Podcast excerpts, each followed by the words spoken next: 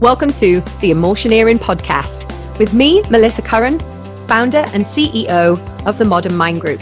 We're dedicated to improving your people skills so that you can have better relationships with others for a much more fulfilling life or career. People skills are not just a nice to have, they're a have to have. So when it comes to organizations as well, this really does impact the workplace and the results that you'll get from that. We're going to be delving into topics such as emotional intelligence, communication, leadership, workplace well-being, mental health, culture, and performance. I'm going to be answering your questions on all of these topics and sharing some insights from my career to help you move forward and definitely emotioneer a modern mindset.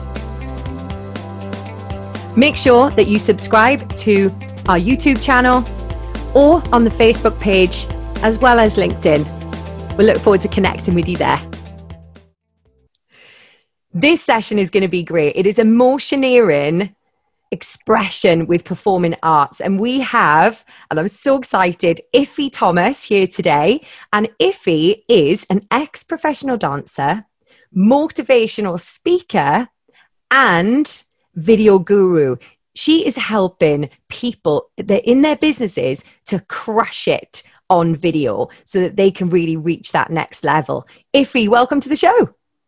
Oh, Melissa, thank you so much for having me. I love the topic. I'm super excited. Well, yes, and it's why I needed you here as a guest so that you can help the audience with all of that amazing knowledge that you have as well. So, tell us about yourself because I know that you've got a backstory with performing arts and that kind of brings you to, to what you do now. So, so tell us a, a little bit about that. Oh my gosh, where do I even start? So, if we're coming from the angle of performing arts, I started dancing when I was nine years old.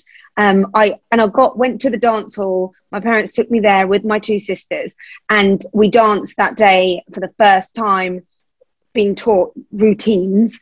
And then when when we left the dance hall, my mum basically spoke to the teacher, dance teacher, and said, "Do you think that my kids have got any talent?" And when they got to me, she was like, "Well, she's sti- very stiff, stiff as a board." Um, not very flexible at all.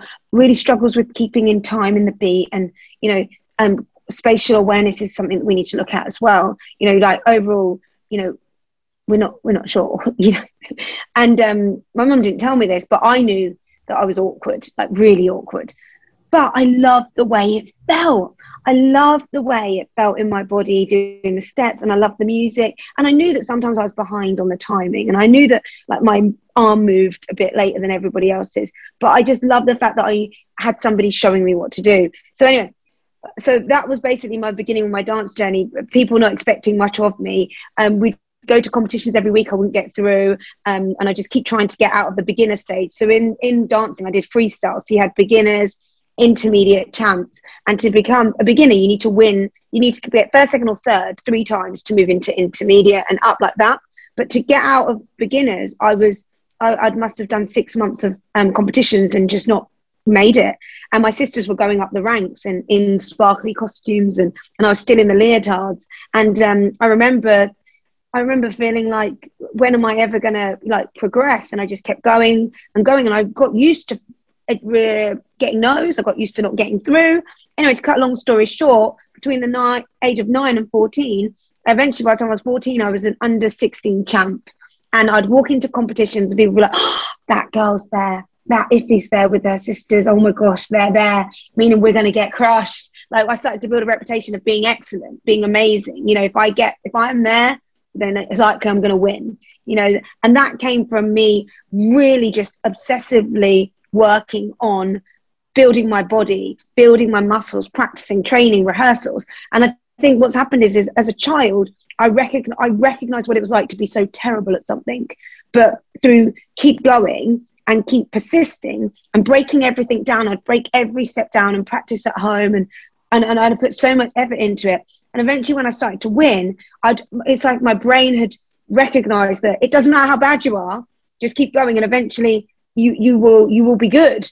And um, it led me to getting a place at the Urdang Academy, which is a prestigious performing arts um, at the time college in Covent Garden.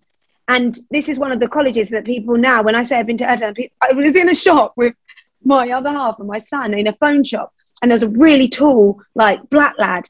And I, and I was like, oh my gosh, you're, you know, you're absolutely, it's amazing to see somebody so tall. I said, do you use your height? He was like, yeah, I go to musical, I do musical theatre at Hitchin. I was like, oh wow, I used to be a dancer. I went to Urdang. Him and his friend were like, oh, you went to Urdang? I was like, yeah. And they're like, oh. so it's got that kind of name of it's it's the place where the best go.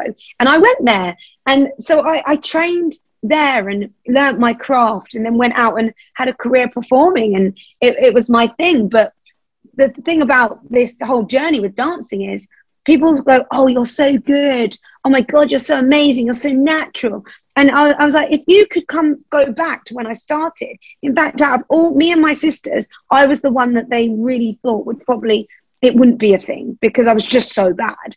But um, I've taken that in my life and I learned how to build my body, how to understand choreography. And when I left the world of entertainment, when I stopped dancing professionally, moved into the world of corporate, I I was looking for a life coach. I was looking for a life choreographer. I was looking for somebody to help me choreograph my professional life because in dancing, there's always somebody showing you the routine. There's always somebody showing you the steps. You just have to follow them, copy them, and execute them in your body the best way you can. But when it got to business, I just felt lost. Like nobody was. Sh- I needed a choreographer, and um, that's how I kind of moved from the world of um, entertainment, showbiz, into the world of corporate finance.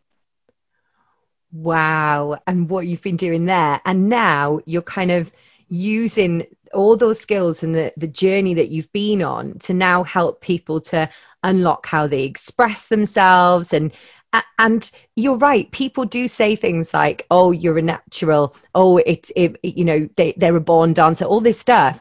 Mm, as as you said rightly in this show and i'm so glad that you're here to share that story. That is often not the case because you know, there's a great book. If, if no one's read it, it's Angela Duckworth Grit, The Power of Passion and Perseverance. And the story that you've just told me there, I can see you looking for a, a pen and paper to write that down. I'll, I'll send you it later, Iffy. Uh, but it, it is very much about that hard work beats talent when talent refuses to work and it's really about yes. that building on what you've done and, and i love that and it's why you're you're i suppose so good to help other people through that journey and to bring them from that and, you know, emotioneering is about bringing people from that fear towards courage, towards confidence is the outcome, right? You're now confident about your skills and abilities because, like you said, in that courage zone, you had a choreographer.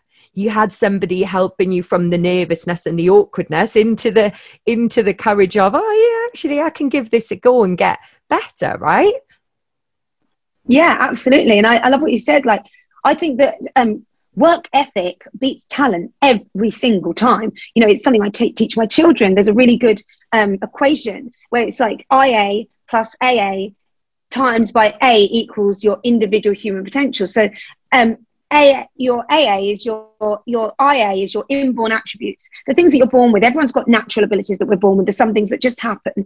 They're your inborn attributes. But then you've got your acquired attitude, attributes, the things that you acquire over time, the things you learn, the things that you gain knowledge and the things that you have the skills with. But then if you times that by your attitude, meaning your attitude to say, no matter how long it takes, no matter how hard it is, I'm going to do what I need to do. If your attitude is right, it, it, then you can have that times that together and it, it, makes your inborn human potential. There are so many people that had born natural flexibility, natural musicality, natural um, spatial awareness, but then people really rely on that naturalness. But my work ethic trumped because of my attitude is I am going to make it. I am going to be great. That attitude trumps um, your inborn abilities, your inborn attributes. And the thing is, as young people often say, oh, well, I don't have the talent. I'm not good. I'm not naturally. I honestly use this in everything that I do. You don't have to have any natural ability whatsoever if you're willing to put in the work and you have the vision because then you can create that who you can become whoever you want to be. And i think that's what that whole journey taught me that it doesn't really matter where you start. It doesn't matter how little you have. All that matters is what is it that you want? How are you going to get there? And that is where i get my confidence from because i know no matter what it is i want to do with my life no matter where i start on my journey, if I've got absolutely no no experience whatsoever or a little bit, the the thing that's going to determine my success is me. is me putting in the time. And I'm willing to, I always say to myself, I'm willing to spend much longer than anyone else doing it. You know, I'm much, I'm much, I never think, oh, I'm going to write a book. Oh, yeah, I want to have it in the next year. I'll say, I'm going to write a book. And if it takes me 20 years, I'm going to get it done. I'm not conscious of the time. I'm more conscious about the results. So I'm willing to stay at things longer than most people because most people are like, haven't made it yet. You know, haven't made it. I'm like, well, it doesn't matter. Keep going. Amen to that. I totally agree. We can change the timeline, the goal or the destination doesn't change. So explain how performing, you know, you must have done so many different performances, even when you're on camera. I know that you spent some time in the Big Brother house as well. You know, explain how performing when those cameras are on, when the when the, you know, the the whistle blows, when the the curtains come up, you know, come up. How does it feel? How does it make you feel? Oh, what a great question. I'm just getting so many like butterflies in my body because I'm thinking about every single scenario that you said. So if we do when the curtain comes up, first of all. Okay. So as a dancer, training, my favorite thing about dancing is the training.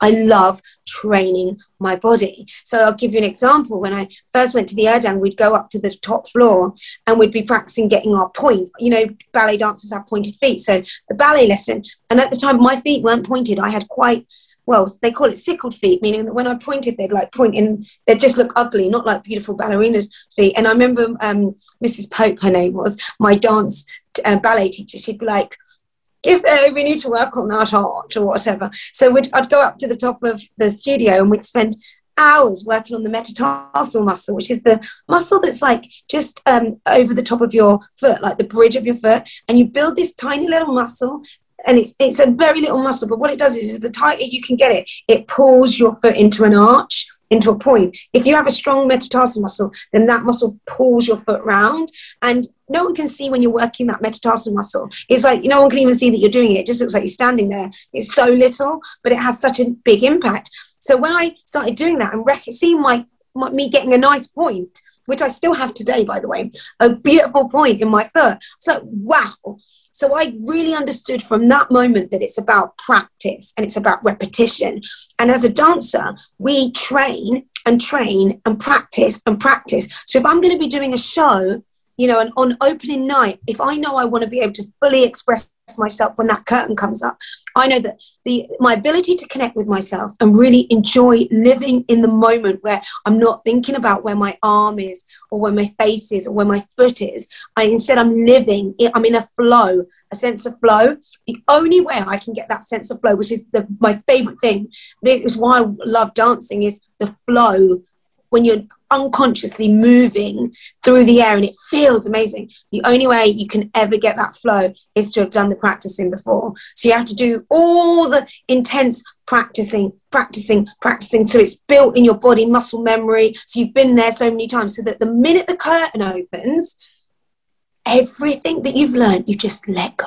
It just fades away and you just live in that moment and you can't even remember what you're doing. It just happens. It's like the most highest meditative state i suppose. And the way it makes me feel like that my arm is extended and i can feel my arm out and i and it just feels great. But if i hadn't practiced when the curtains opened i would feel uncomfortable inauthentic anxious and i'd be afraid so I think the only way you can really get that expression, and that's not just when you are on stage or when you're on video or when you're in a meeting, but when you show up and everyone can see you. You know, there's nothing to hide you. The curtain's up. There's no smoke there. It's just you. You have to know that the minute I open my mouth, the minute I move, the minute I do anything, that it's totally connected to who you are. And you can't connect to who you are until you practice being who you are. So you have to practice in private so you can be celebrated in public. Practice in private so you can be celebrated in public. Yes. And that right there is the iceberg effect. That is why we see brilliance at that top because they, people don't see all that hard work and what it takes. So, absolutely loved that. And I can just, every part of you expressing that, I felt it I really felt it. I know the audience are going to be hearing that and feeling that all that passion, all that hard work and that celebration in what you just said, Iffy. Absolutely love it. So that brings me on to then, why do you think people have a challenge to express themselves, whether it is through dance, whether it is through acting, whether it is through being on camera speaking? You know, uh, why do you think that they have a challenge with it? That's a really good question. I think it goes back down to childhood. I think it goes down to events that have happened in our lives. So as children, we come into this world with no inhibitions. Like we the only fears we have is the fear of falling and the fear of loud noises.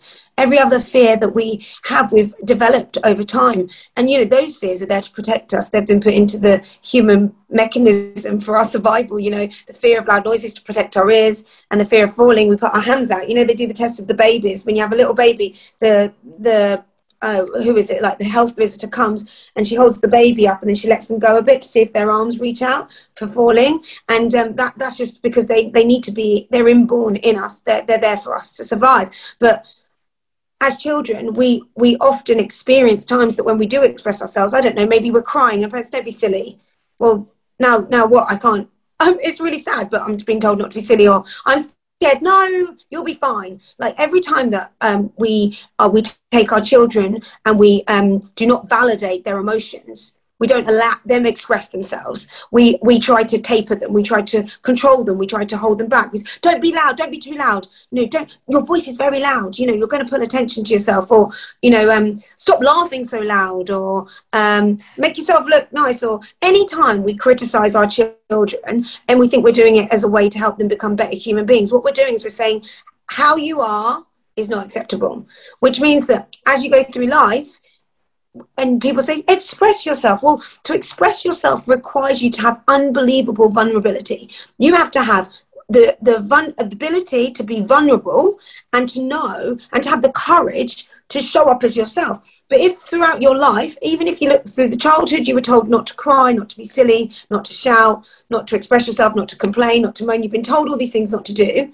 And then as an adult, you um, go to work and maybe there's a problem at work that you don't like, and then you go and tell somebody, they say, oh, that person's a moany mini, or that person's this, or that person's that. You know, you're, you're constantly being, um, where every time someone expresses themselves, it tends to a lot of the time be through through pain or through frustration, but we're told you know, get over it, get over it, get over it. So then we tell people to be vulnerable. Well, a lot of us don't even know how to do that because we've worked so hard to um, get over it and um, hold back those tears. That I did really well to hold back the tears. I'm like, you held back the tears and we're, we're supposed to be celebrating that you held back the tears. I cry all the time because I, cry, crying is a form of pain relief and it, it relaxes you and, and it, I can't leave my tears inside. They need to come out. So I need to express them because if you don't express them, you suppress them. And I think so many people suppress their emotions so that when they decide, oh, I'm going to go on video and tell people why I love my job and why I love my business, then then all of a sudden they get this like danger was beep, beep, beep, don't share too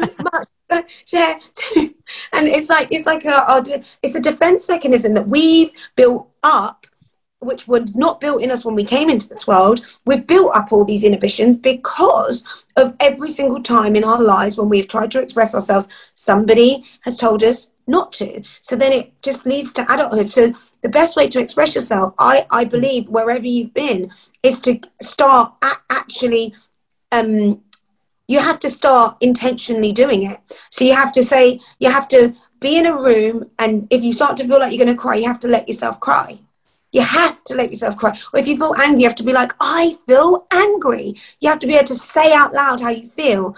And and if nobody else can honor those emotions, you validate them. You know? I think it's so important that we validate our own emotions, we validate other people's emotions, so that when we want to express ourselves, it's not as scary because we've been doing it. So it's about practicing. It comes back down to practicing.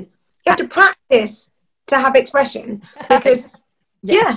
Because we've we've learned not to do something. So it's like learning again. And you're right absolutely suppression is not what we're looking for um, because then they're never expressed. I, I always say to someone they're like yeah but hang on what do you mean? Like if i'm a nurse or something i can't just go and, and cry. No right. But there's a difference between delaying your emotion versus displaying and then suppression is like another level. Suppression is where you get to the point where you never allow someone to see you upset and that, which is exactly what you're talking about and then you're not. So if you're feeling something you can delay it slightly then come back and have a conversation and say and express that emotion later in a way that's more constructive. That's fine. Um, suppressing it and never getting the opportunity to express yourself absolutely it's going to cause you that that exactly what you were talking about Iffy. So thank you for explaining that for putting your own spin in it to bringing in your own stories. Absolutely love that in your opinion what do you think holds people back from getting involved in performing arts? Because we know that it helps to express ourselves, it helps us to get more connected with ourselves. What do you think holds people back? Oh my gosh. The thing that you're asking me this question right now in this pandemic is really important because before post pandemic, lots of people have this idea they say, I'm going to be a singer. Well you, well, you can't make a living out of that. I'm going to be a dancer. Well, can't make a living out of that. I'm going anything that is not academic is very much frowned upon as not being something like a viable choice. You know, the amount of people that said, you want, you're going to dance? Yes. Yeah, but what are you going to fall back on? Nothing. Like dancing is the thing I want to do. Yeah, but that's how are you going to feed your family? What are you going to do when you get older? You know, so I think that um, many people who choose or who chose to go into the world of performance have had to have real levels of deep confidence. Anyone who is doing this as their job is it's against the naysayers. It's because you knew that it's the only thing that you could do. And I think many people they come out of a performing arts college or they come out of a dance school or they and they go for the first audition and they don't get it and then they don't do it. And I think that's the thing. We're we're so quick to go, oh, it didn't work. And it's not it's about not being able to have the support people around you to believe that this can be your thing. Imagine you're David Beckham and you're um you love football and you're you spend hours doing kick-ups outside and then one of your school teachers says, "Yeah, we know you're good at football, so let's leave that. Let's get on work on your English." Imagine if his mum said, "Yep, David, no more football practicing. We're going to be doing English after school." Like, no, his parents were like, "This is going to be your thing because you love it. Sod the English. Let's get you excellent and niche into your thing." Now, I think it's about having people who believe in you, who believe what you believe, and who are willing to support you so that you can do the thing that you want. Now we're in the pandemic, which has been terrible. It's been a really challenging time for so many performers, and these are my friends, these are my confidences, these are people that I, I, I was one of them. And to see them struggle, and you know you absolutely 100% know that there'll be people that go, I told you shouldn't have done that. It weren't a safe career. You know, there's people who, the, the guy who plays Scar in The Lion King, uh, this was going back eight years, nine, maybe 10 years. He was on a thousand pound a night a show. You know, these performers, when you are the best and you make it and you get a really good gig, you can get paid very, very well. But in between those gigs, you might not get paid well. But dancers and performers, we're willing to not get paid well to do the thing that we know we were here for. But when the pandemic hit, it wiped out so many people. And there would have been people who said, I told you so. And then the people who never followed their dreams would have said, Oh, I'm so glad I went to uni and did graphic design instead of continuing being a performer because look, this would have happened to me. But then at the end of the day, if you get to the end of your life and you haven't done the thing that you're put here to do, then who is the person who's the one who's lost out? Because I believe to be a performer, and to put yourself in live in a tiny little flat that you can't even afford and chase you know chase payment after payment. You do a gig and then you get paid three months later. You're doing that. It's not for the money.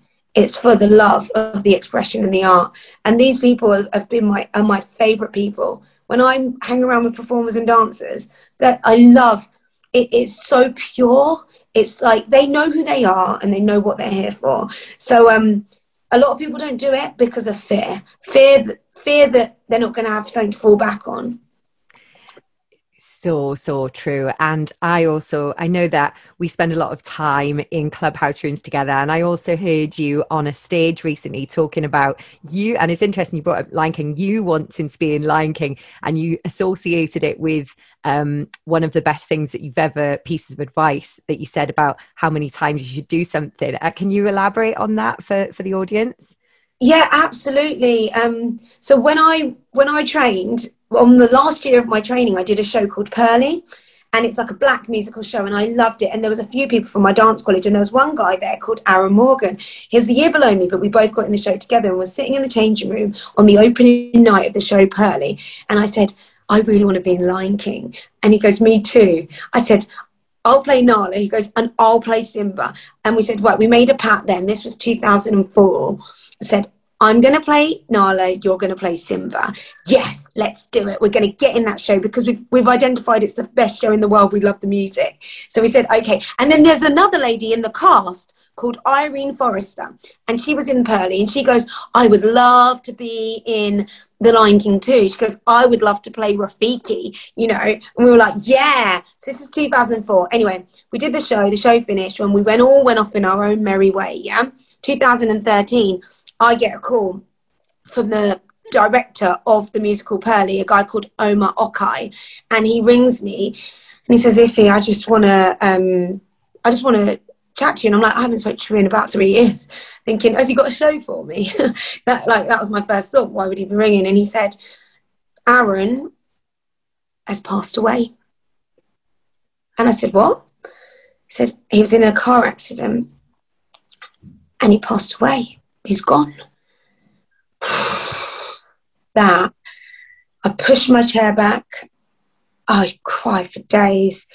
And the thing is, Aaron is the guy that I made the pact with. I'm going to be Nala's. He actually had spent the last eight years prior to passing as the dance captain of Lion King. He was in charge of who got the jobs. And Irene had spent that last eight years. So it took him about seven years. So for took him about five years to get into the Lion King and, and, then become the dance captain. And then Irene as well, she became she was Rafiki in the Lion King, the show. They're both in the show together. And the only person out the three of us who made that part that wasn't there was me. Them two had done the thing that they wanted. I was sitting at a desk talking to accountants, building my corporate business, the National Accountancy Network, thinking that I was good, I had a nice car, nice house, children. And in that moment, that moment, I literally cried and I said to my other half, I'm closing the business down. I said, if I was to die, if my life was to go, I haven't fulfilled what I'm here to do. I said, Aaron, he did the thing that he set out to do. And he did more than just become like Simba. He became the dance captain, the person who decides basically. He he lived out his goals. And what am I doing? I was so afraid to audition. I auditioned maybe the first four years with him, like, and then I didn't go back for the fifth year and audition. And even when he got in, I stopped speaking to him because I couldn't bear to see that he was doing something that I wanted to do. In fact, every time I saw him, it reminded me how I hadn't done it. And every time the audition come, suddenly I get a sore throat. I couldn't sing. I'd get a twinge in my leg. I literally, imposter syndrome, I was so afraid of getting the no that I stopped auditioning. And the lesson to this is is that I made a decision when he passed away. I'm never going to not do something because I'm scared that I might get a no.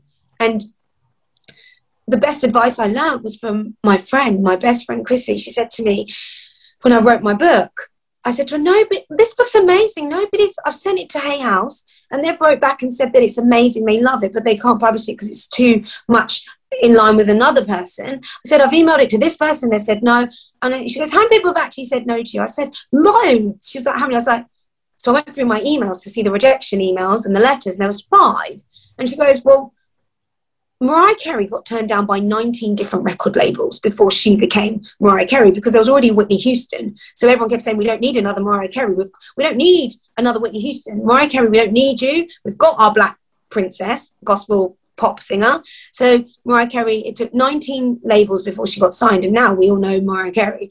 Um, and then with J.K. Rowling with her book, 28 different publishers told her no. 28 publishers told her, no, we don't care about a story about a little wizard boy who goes to wizard school. That's rubbish. But yet now look at her. She's like one of the, she's the first billionaire or something. It's ridiculous. Like female billionaire she is. She's just changed the world and the way we read literacy. 28 people told her no. And my friend was like, you've had five. Until you've had 100 no's, don't come back to me until you've had 100 no's. So I went on a mission and I ended up getting 32 no's and then got my 33rd was my yes. My book's now published in a bookshop and um, I'm selling it probably while I'm sitting here. Um, and my point is, is that it, it took me to understand that no doesn't mean no. No just means not right now. And you just have to get those 100 no's and do not quit. And now I've never actually got no 100 no's because normally I do it and it's about like 30th, 40th, sometimes the 7th. And I'm like, oh, that was a quick yes, you know? So I think if you go with the mindset of, if I really want to do it, I'm willing to do it for as long as it takes. And until I've had 100 definite people who said, no, it's rubbish, we hate it, we don't want it, a 100 people say that, you can't quit. You got to keep going because one day you might leave this earth and you might not have done the thing that you wanted to do because you're afraid that, that people are going to keep saying no. So yeah, that's what that's the lesson I learned. Wow, Iffy, you just took me and the audience on an amazing journey that I was, when I asked you that, I was not expecting that story. You have just given the most amazing, motivational story on this podcast that was absolutely amazing. I got a lump in my throat. I'm sure other people did and I was right there with you. I was there with you and your friends, and then I was there with you, um, you know, through the news, and then how you turned things around and, and how you've used that pain and used that kind of, you know, experience to kind of drive forward in your business. I just want to say well done to you, and and thank you ever so much for being here to share that story today. I was not expecting it. Absolutely so powerful. So thank you so much. So three points to mastering self-expression. So if you you know some someone is out there now you are the guru to the video and they're calling to to self-express and and to really bring themselves. What what three points would you tell them? Okay then. Great question. I would say the first thing is to do if we're talking about getting yourself out on video which is my thing I'd say film yourself in your natural environment, just talking. Like if your husband or wife or child comes in and says, Mummy or Daddy, say, Oh, let me just get the camera out and just film yourself, just talking. And then watch yourself back. Watch yourself back, even though it's absolutely cringy and uncomfortable to watch yourself back and hear your voice watch yourself back and look at yourself and you start saying what do i like? What what parts of me remind me of me the me that i know? And really use that to to observe yourself. I found that's been one of the most powerful things i could do. And i was somebody who couldn't watch myself back. When i went into the big brother house 11 years ago i went into the big brother house and i was oh, 24 or something ridiculous. And i went into that house and when i came out I couldn't, I didn't watch one episode back. Like my mum was like, I've got them all recorded. I was like, feeling sick. Like I w- I don't even want to, I don't want to watch any of it back. I don't want to see how I've been edited. I don't want to hear my voice. I would, you know, it made me feel absolutely gross. I just didn't want to. So I never actually watched any of the episodes back, any of them. Um, I never tried to read the papers because even when I heard my voice, it made me feel like I wanted to be sick because it's so uncomfortable. So um, I refused to. But in 2014, um, I I've thought to myself, I I really would like Oprah Winfrey to discover me. Like I had that like thought one day. I was like, do you know what? When Oprah Winfrey gets, you know, really old, all this stuff she's got, she's gonna want it to continue. Maybe she she'd be looking for someone to pass the baton to. You know, you never know. And that could be me. You're like, this is me. and that could be me. I could continue with her legacy. But how would she find me? And I, I just had this moment, this light bulb moment, like, how would Oprah find me if she was looking for me? She was looking for a British black female to carry on her legacy, you know, when she's 90. How's she going to find me? Because I'm not online. You know, I don't ever put myself out there. So how would she find me? And then with that thought, like Oprah won't be able to find me. So right, I need to do a video. I've got to do a video talking about what I care about. And I was really into talking about how the power of words, the words that we say to our children, the words that we say to ourselves. I just discovered the whole I like myself, I like myself, these affirmations that Brian Tracy had suggested that you say every day. And I was going through this like real transformation because I had my children. So anyway, I was like, I'm going to do a video and I'm going to do a video um, and it's going to be about, um, oh, I can't remember what it was now, something like about your words are powerful, you know, or or oh no, we have to um, teach children mindset in schools. That was it, mindset training for children in schools. So I did this video. I was standing on a podium and um, I was like talking about how important it is to get mindset into schools, teaching children about the subconscious mind, yada yada yada. And then I got a videographer guy to come and film me. Um, he did it, and then I was like, I'm going to upload it on New Year's Eve because then that'll be a good way to start. So as it got to uploading on New Year's Eve, I uploaded it, then I then I it took me ages to press upload, and then I deleted it, then I uploaded it, and I edited it, then I upload, like did this whole thing like ten times, kept editing and thinking, well, what's someone to say? What if someone comments about that? Let me edit that so they can't comment. Overthinking it massively. Anyway, uploaded that video, went to bed, and I was in bed and my stomach was churning. I was feeling sick. If someone's questioning who I am? You know, this ex dancer, what's she talking about? Anyway, I get up the next morning and not one person had even watched the video on YouTube. So I was like, oh, okay, so let me watch it back and let me watch myself. And the more and more I watched myself, the the less I became uncomfortable. And then what I did was well, that's 2014. 2015, I did a video every day, a 90 second video every single day on um, Instagram when you could do 90 seconds. Like it was just the 90 second video that I just do. And, um, or was it one minute? I can't remember, six seconds. So I just did, just kept showing up. And then maybe after about a year, I could finally watch myself. But, but now I tell people to go on stories, make stories and watch yourself back. So my first tip is, sorry for the long winded whole all about, I'll make the other ones much quicker. First tip is film yourself, watch yourself back, force yourself, even if you have to hold your eyes open like this and be like, I'm not going to not, like, somebody want to look away, look at yourself, listen to yourself, turn the volume up, get used to yourself. That's the first tip I'd say about expressing yourself.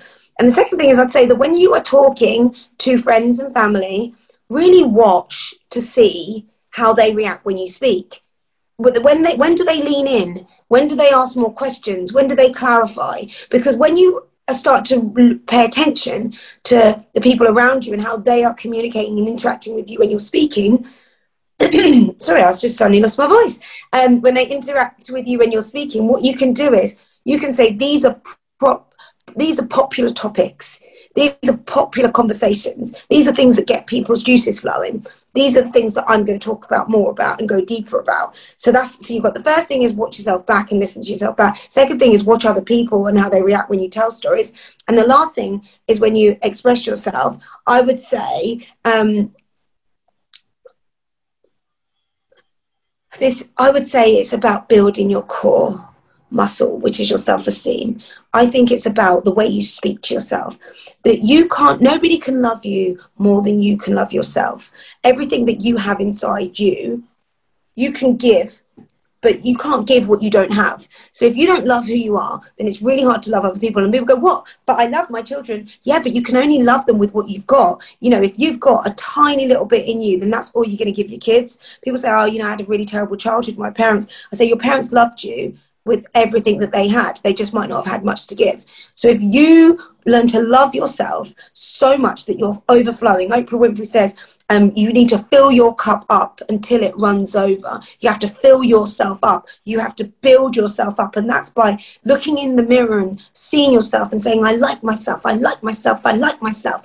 This, these three words, I like myself, changed my life. I mean, it is the number one catalyst to who I am now because I went through my life telling myself, I hate myself, you're ugly, you're stupid, just this. I spent so much time putting myself down as a young person. I actually, I made it my mission to tell myself off, thinking that by the worse I spoke to myself, the better I'd become, like I'd force myself into being better. No, no, no. So when I learned actually the words that you say to yourself, the kind words you give to yourself, means that you can fill yourself out and then pour onto other people. When you have a full tank of love, self love, do you know what happens? You can express it. You can just flow it through the cameras. Express yourself. Yeah, you can just express yourself because it's like it's impossible for me to leave my house and meet a human being and not want to get to know them, not want to say something kind to them. I was at the petrol station with my children. This woman walked past and I thought, blooming hell, she's stunning.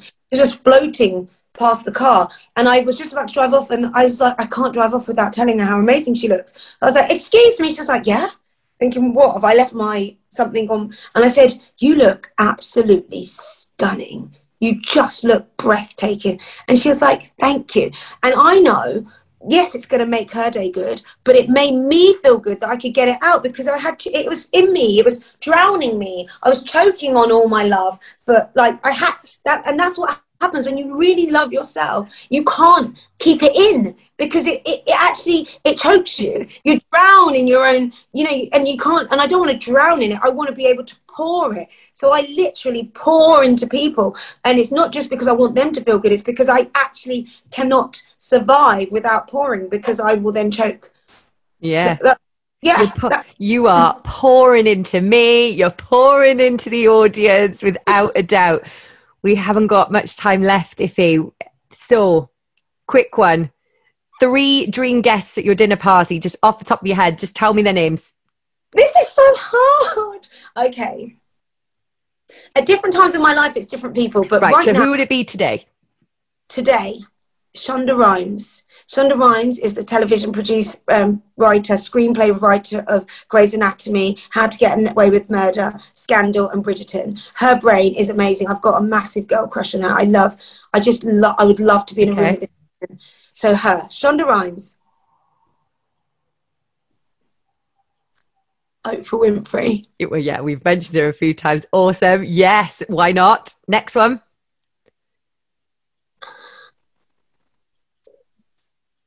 Oh, this couple.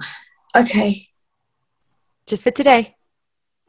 Martin Luther King. Ah. Oh, what a dinner party you would have. Oh, finishing it on a strong one there, Iffy. Absolutely. And uh, uh, it'll be a whole other podcast if we go into why. But look, on that note, you you have given us so much. You have shared your knowledge, shared your genius with us. How can people get in touch with you? How can they reach you? Oh, thank you so much for having me here. It's been absolutely emotional and therapeutic and wonderful. So if anyone wants to reach me, you can find me on Instagram under Iffy Thomas. So it's just I F for Freddie E and for Echo Iffy Thomas on Instagram, or you can find me on Clubhouse, which is my favorite place to be right now, and um, we can have conversations. Yes, which is where we met, and I absolutely am oh. so glad I did. Go oh. I've got a website, a new website. I finally bought my own domain name, you know. Woo. Yeah. You can find me at iffythomas.com. Whoop whoop. You own that, girl. You own it. It's been an absolute pleasure to talk to you today. Thank you so much for emotioneering with us, and uh, I look forward to hearing all the feedback from the audience. Thank you. Thanks for listening to the Emotioneering podcast with me, Melissa Curran, today. It's been great. Remember to subscribe to Facebook, LinkedIn, YouTube, or all three. You can also come to the website modernmindgroup.com where you can subscribe there, stay in contact, and let us know what you really think. Give us the feedback. This is going to get better by knowing what you think. Uh, has this given you food for thought? Has it helped you change something? What has it inspired? Let us know because that's why we're doing it. It's all about the people, people, people. Have a great day and ciao for now.